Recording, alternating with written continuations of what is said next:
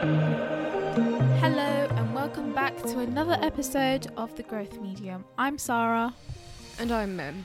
and now today is, well, this episode is pretty significant because it's our final episode, and of course, the topic we have chosen to dis- discuss today is very significant in itself, um, which is medical bias.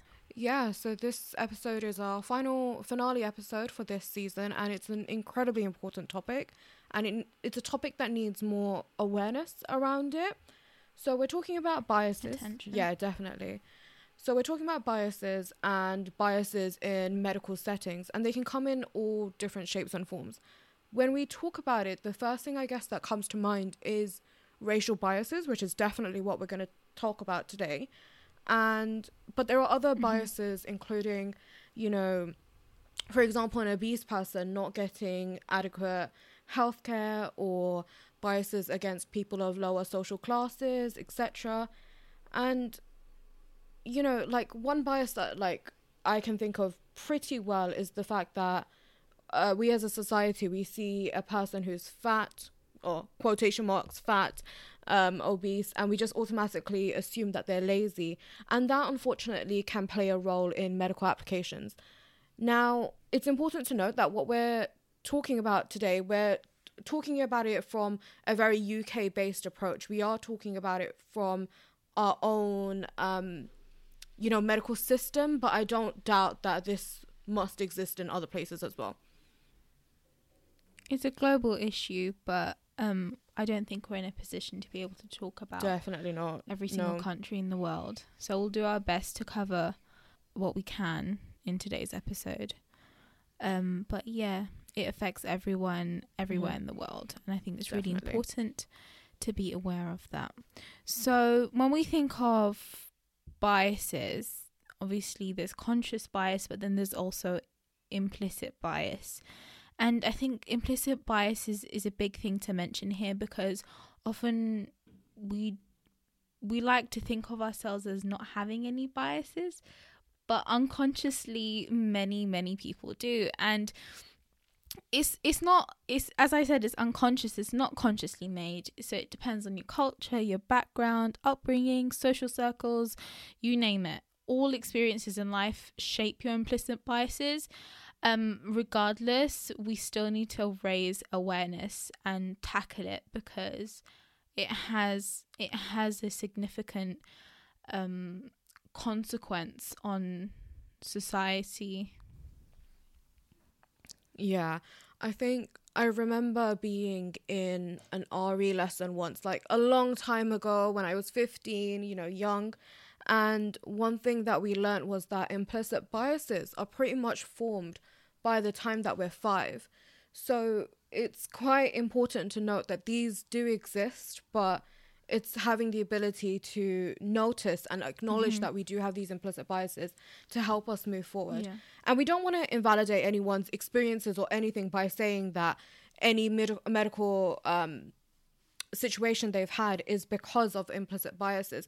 Of course, there must have been um, situations where that is not an explanation, but um, we do want to say that in the NHS, particularly, well, I guess, yeah, in the NHS, particularly, there's training around implicit biases and it's also important to note that there's more acknowledgement of the systems and patterns of racial biases.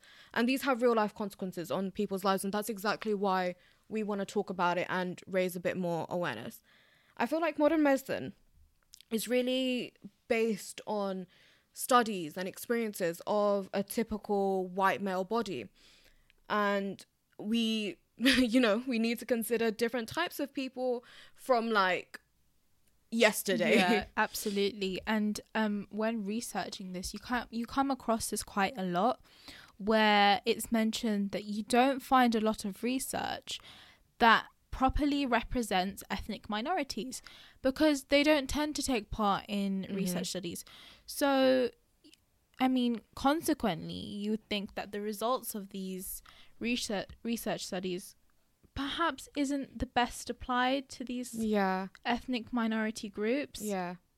And I think that's a really interesting point, actually, because even with, like, let's take the coronavirus vaccine. I know, super controversial right now, but, um, uh, like, more ethnic minority people, I guess, particularly from brown households, are needed in these studies, but there's a lot of hesitation to go into them. And I cannot completely understand why. But even Mm-hmm. from the level of the researchers themselves, we talked about this in Faria's episode from this um, season. Even from the level of researchers, there aren't there just aren't that many ethnic minority people or women in these researcher positions, and I think that must naturally, you know, affect the recruitment in these studies and then how that can you know be applied to clinical settings. So yeah it just means that sometimes these studies just aren't the best applied to every single person. And then if you think of the impacts this can have, where you don't recruit enough people, you don't have enough representation. If I mention some of the numbers, perhaps I'll put it into perspective. So the life expectancy of of the population has increased, whereas on the other end of the spectrum, life expectancy has either stayed the same or decreased. And so we have we have a, a larger uh, health inequality gap you know? And and i mean in today's age why is this happening? That's horrible. And then we have for example women in poorest parts of of england mm-hmm. are more likely to spend 34% of their lives in poorer health whereas only 17% for those in rich areas. And then in terms of maternal health which is specifically impacting the bme community um, researchers from Oxford rate mentioned that the rate of maternal death in pregnancy um, for white women is 8 in 100,000 compared with 15 in 100,000 for Asian women um, and then 40 in 100,000 for black women between 2014 and 2016. honestly that's such a huge difference in the rates and personally that's where i've heard of the most health inequality just on social media and stuff. I guess that's where i hear it the Mhm. most and i guess when we're talking about asian here i'm assuming we're talking about indian Pak- pakistani bangladeshi um, because in the uk that's what's technically considered in the asian subcategory. But of course there must be other ethnic groups that are also um, you know affected by this. Yeah. Yeah, I, I don't. It's not. I, I guess when we say Asian, perhaps isn't limited to just um the, these groups, but yeah, that's what we we gen- we're generally talking about. And so basically, it's mentioned that there isn't really anything that should cause these women to have poor, poorer health outcomes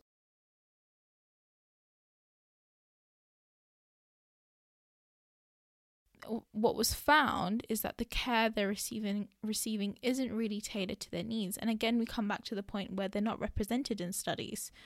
Um so you can't tailor to their needs. And another thing we hear from like black and asian women they aren't they say that they aren't given enough information or even the basics about for example the different birthing options available out there or how to breastfeed or you know all these different options and and situations that you have to consider.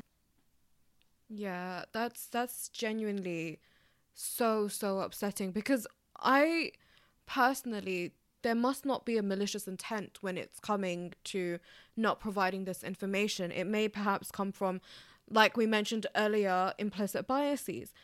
But fundamentally you know not providing this type of information is harmful to the patients and particularly in maternal health it can be harmful to both the mother and the child. So you know like even i guess part of our culture that is quite you know something that has doesn't really work well with this is in asian cultures particularly bangladeshi i'm speaking from a bangladeshi perspective um we're very very hush hush about problems about different issues. We don't really it's quite hard to ask for help. And i think that must be something that makes these issues just even more just exacerbate these issues a little bit I feel like I don't know, like I'm trying to put myself in uh, the shoes of someone who's pregnant and Bangladeshi and trying to think like what would be going through my head and I can just imagine that the first person I'd go to for advice would be my mum, would be, you know, my grandparents, my my grandmother. But it's I don't see that the first person I would go to is a doctor, which is I think where one of the issues can come from. Yeah. I guess scared to go to a medical professional and ask for help. Is that what you're trying to say? hmm I think it's one of those things where not just scared about, you know, going to a medical professional, but it feels like my mum, for example, will know better about this than a medical Mm. professional. And I don't necessarily, that's not necessarily true. Of course, my mum has had her own experiences, but her experiences won't necessarily be mine. And of course, she's not a doctor. So, um, she probably, I guess- she wouldn't know about all the maternal health I issues. guess it's coming from a point where your mum understands your culture, she understands your background, so she'll be able to give you, I guess, more relevant advice that you'd be able to apply to your life. And I think that's, yeah, definitely. That has an impact. Uh, definitely. Yeah. And I think, you know, it's important for the medical community, I think, to continuously like adapt to these changing needs because it's been a problem, I guess, since, you know, um, I would say from like, again, my own experiences and uh, what I know, that it's been an issue since Asians have pretty much come into this country that um, healthcare hasn't really been as tailored to us as it probably could have been. Mm-hmm.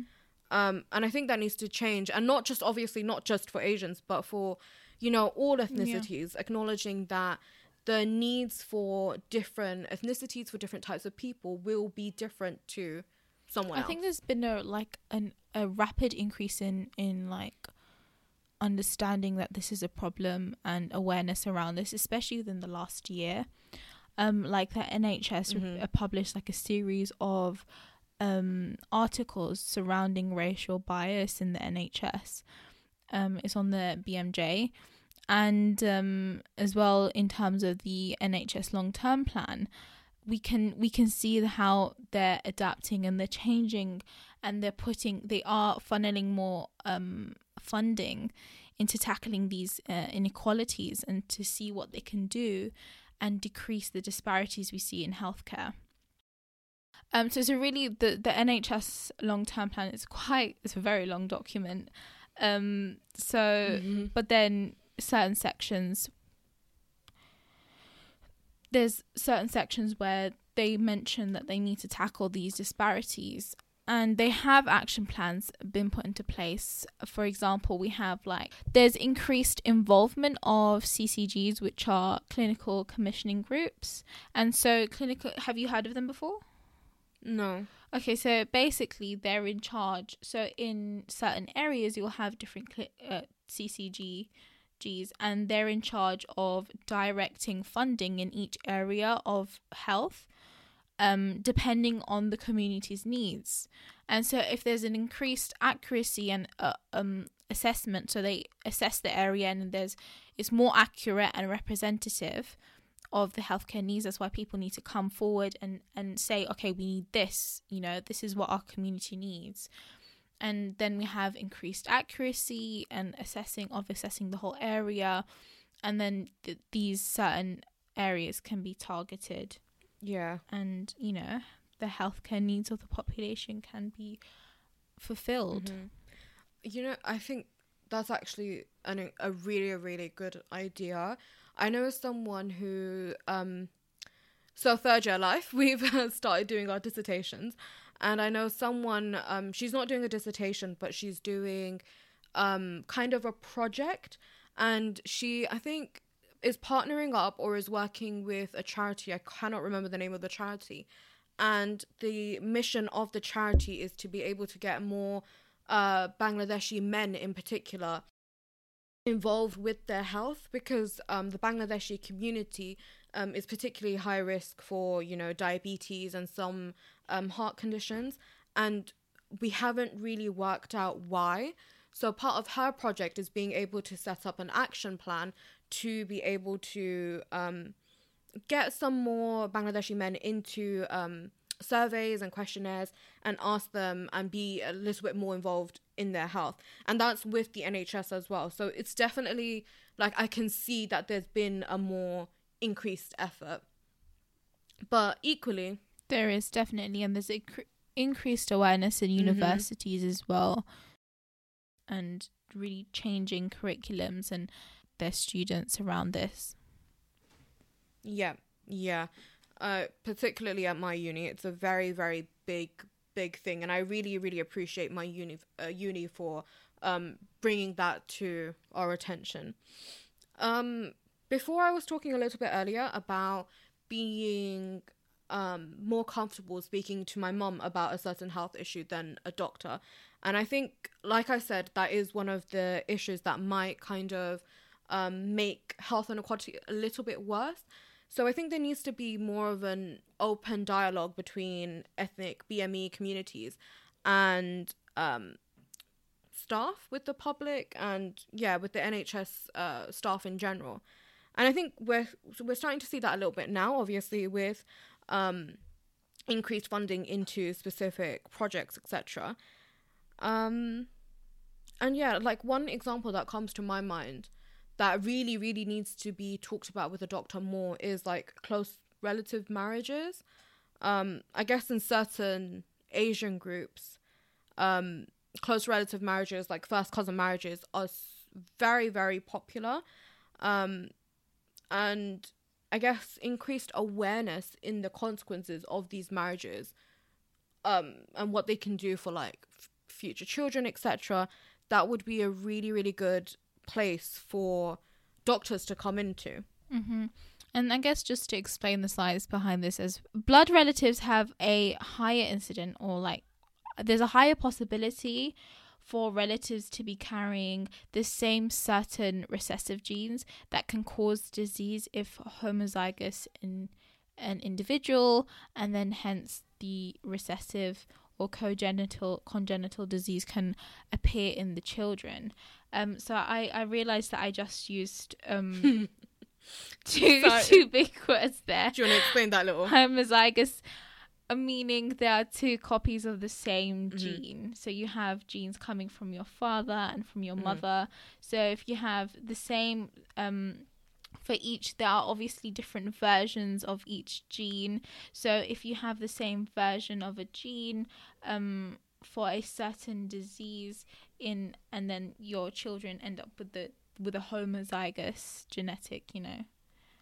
Genotype. yeah they end up genotype. Thank you homozygous genotype. Then the child may develop a con- congenital disease which means just inherited genetic genetic disease uh so yeah when you i guess when, that's literally it when you marry someone there's a higher chance both of you are carrying it at the same time and then your children could develop it Yeah. I mean, yeah, it's a bit of a sticky issue. I've seen, um, you know, even uh, couples in America of different races starting to talk about this issue a little bit more. And yeah, I just, I think there needs to be more, like what you just explained about why, um, why cousin marriages can lead to higher incidences of diseases. That would be a really good place to start. And I think you Mhm. did tell me before that there's like articles of um that suggest that families aren't offered enough support when it comes to this stuff. Can you talk about that a little bit? Yeah, so so basically they're not really given sufficient support. Like so I don't know, have you heard of this before? Genetic counseling. No, I haven't. Me either. I just came across it recently when like obviously researching for this. And so it says that families aren't really given referrals to genetic counseling Mhm. uh, situations that perhaps they may need it. So, genetic counseling is basically if you need a genetic test or you you will take so this is basically just someone to come and give you some guidance on how to navigate it. So beforehand or after just to walk you through the process what it could mean for you what the results could mean for your family um and like yeah, how you are affected by certain results or perhaps if you could possibly pass on a genetic condition to your child or, or children etc and like it's it's just a whole array of of different situations where they can talk you through and really guide you through the process.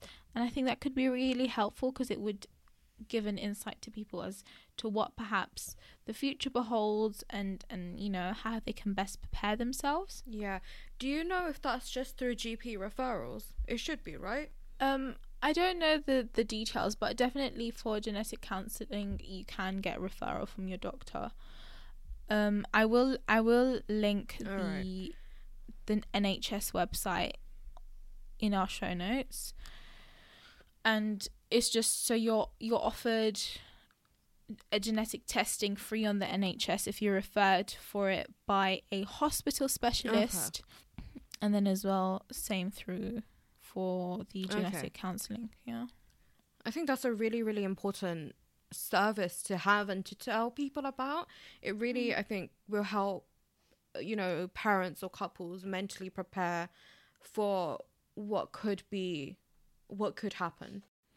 And because it's hard to work it all out by yourself isn't it you feel like you're alone and especially because we said that we don't really talk with it in our culture we're normally closed in certain cultures you know there's not enough dialogue within the family itself and um you feel like you're going through it alone Mm. but there's there can be someone there for you to help for to help you to help you out and it's important that we raise awareness Yeah, and you know what? It it just comes down to there being another assumption, isn't it? Because um it could come from an assumption about oh families don't want to change their ways, families don't want to know about this.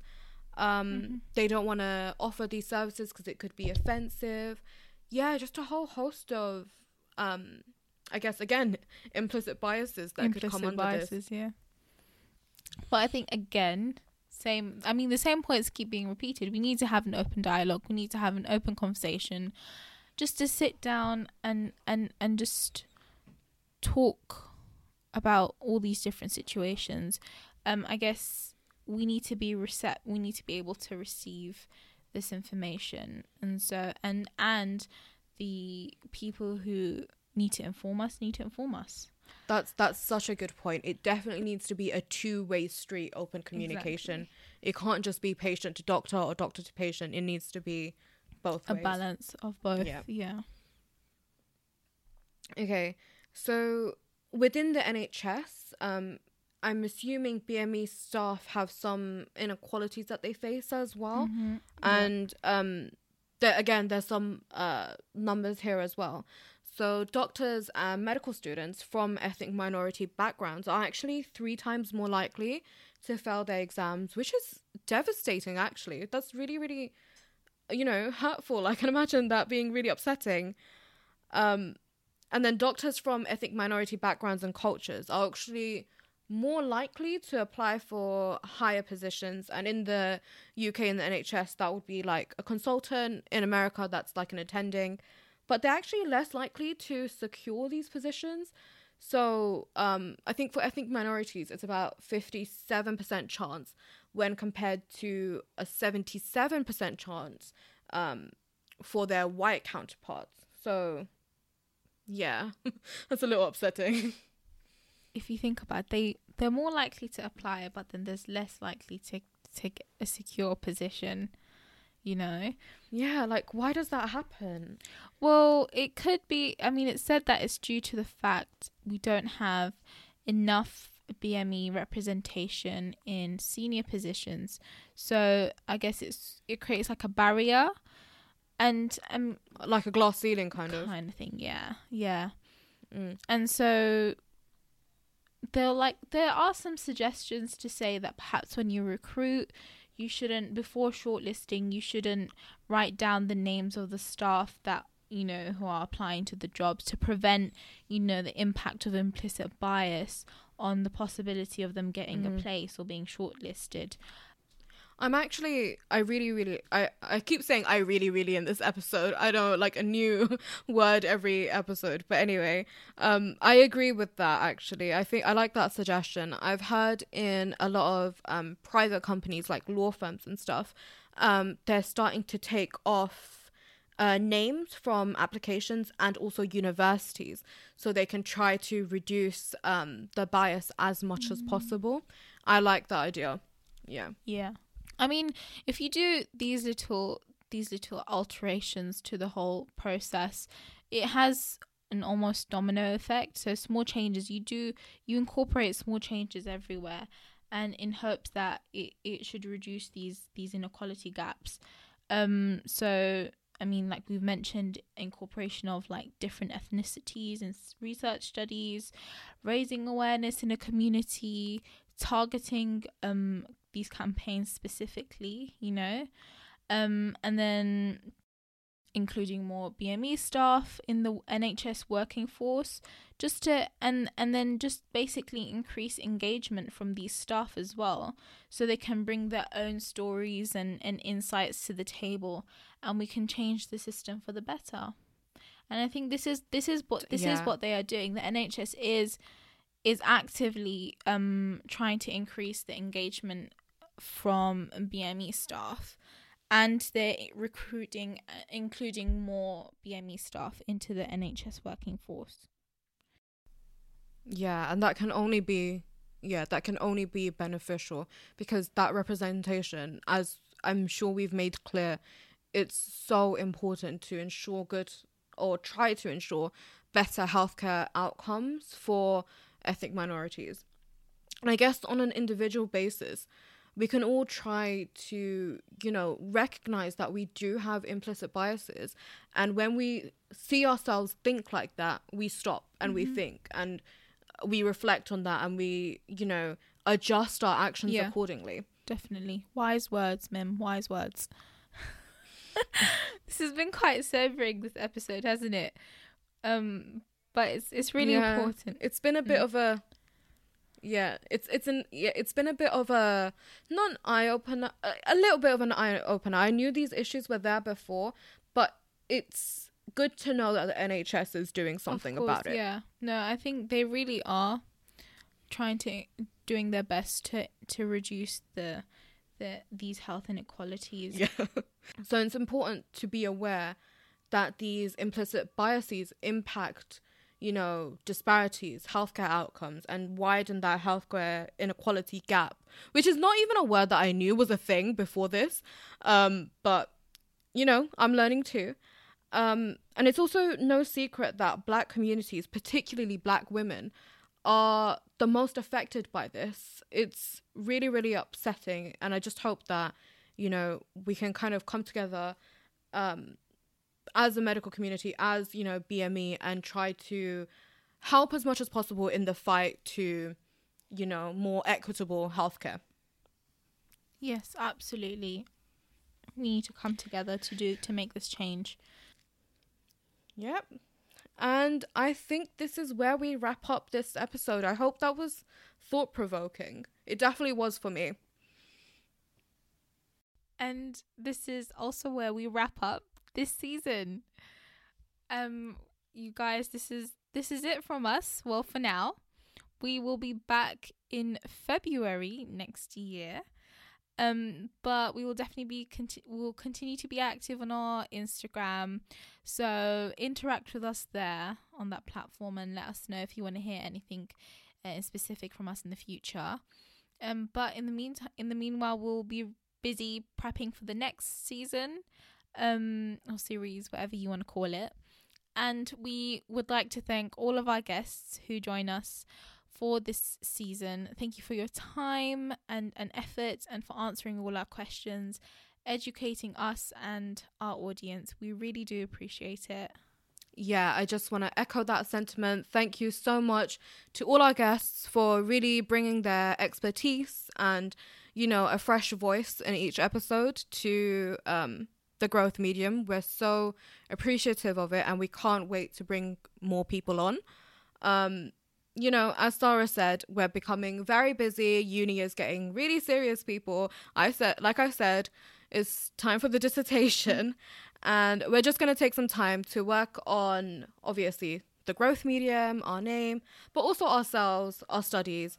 And so we bid you goodbye for now, and we w- can't wait to see you in February 2021. It won't be long. Time will fly by. Um, but as Don't miss us too much. yeah. Um, but as per usual, you can check us out on Instagram, as I mentioned, at the Growth Medium, and our references for this episode and all the websites will be available in our show notes on the website. Um, but until next time, guys. bye. bye.